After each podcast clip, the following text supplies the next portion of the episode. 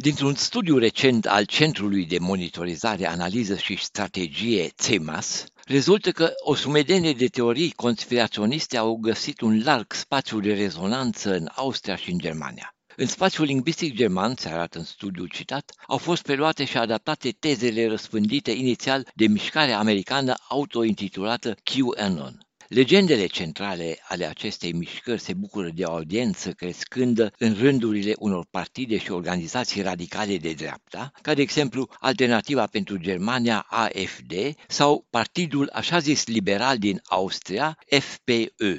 Atât susținătorii AFD cât și cei ai partidului care în Austria a preluat în denumirea sa termenul neo-german Freiheitlich ca sinonim pentru liberal, cred în legende într-o proporție de 43,64%.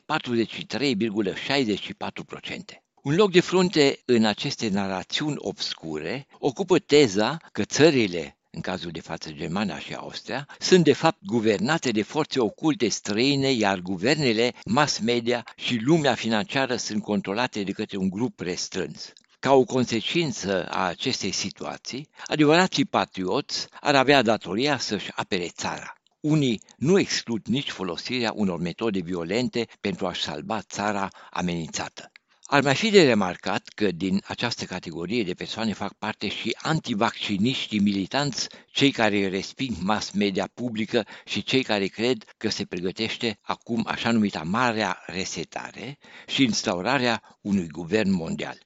Desigur, există și un număr de persoane apropiate unor partide democratice care împărtășesc teorii conspiraționiste, dar nu într-o proporție atât de mare ca susținătorii Partidului Naționalist Autoritar Alternativa pentru Germania. Potrivit unei statistici a Centrului de Monitorizare,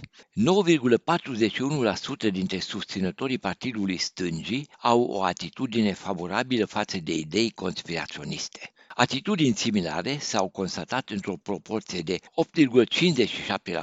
și la socialdemocrați, 7,46% la liberal, 6,65% la creștini democrați și 3,70% la ecologiști. Invazia din Ucraina a produs o accentuare și radicalizare a acestor teze nu tocmai noi, Internetul și rețelele de socializare au devenit cea mai importantă sursă de răspândire a tezelor adaptate la noua situație. Un loc de frunte în acest context îl ocupă postările pe canalul Telegram urmărite de sute de mii de abonați. Poziționarea ideologică față de război nu este unitară, precum arată o altă analiză a centrului. Din cele 10 platforme Telegram, cu cei mai mulți abonați, se desprinde că aproape toate se situează de partea lui Putin. Tematica se suprapune. Teza cea mai răspândită este că Putin a reacționat față de provocările Occidentului și ale alianței NATO. Pe un canal se răspândea dezinformarea lansată de regimul lui Putin privind denazificarea Ucrainei și regimul fascist instalat la Kiev de către occidentali. Nu lipsesc nici aserțiunile legate de laboratoarele biologice secrete finanțate de american. Platformele coordonate de cunoscuți conspiraționiști germani ca Boris Reitschuster și Oliver Janich se situează de partea cealaltă, condamnând acțiunea regimului lui Putin. Janich integrează războiul de agresiune în viziunea sa globală antisemită, susținând că în fruntea Rusiei și Ucrainei se află grupări evreiești. În opinia lui, acestea acționează numele așa numitei conspirații evreiești mondiale. În consecință, războiul nu ar fi nimic altceva decât o confruntare pentru supremație teritorială izbucnită în interiorul acestui grup. Semnificativ pentru dinamica acestor teze absurde, orientate în mai multe sensuri, este și aprecierea teoreticianului rus Alexander Dugin ca parte a conspirației evreiești.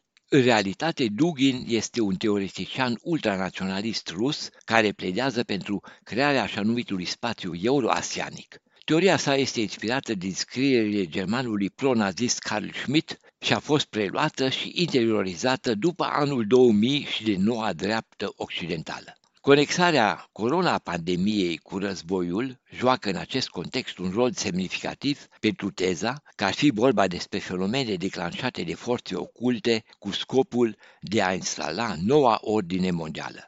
De la Berlin pentru Radio Europa Liberă, Vilam Totoc.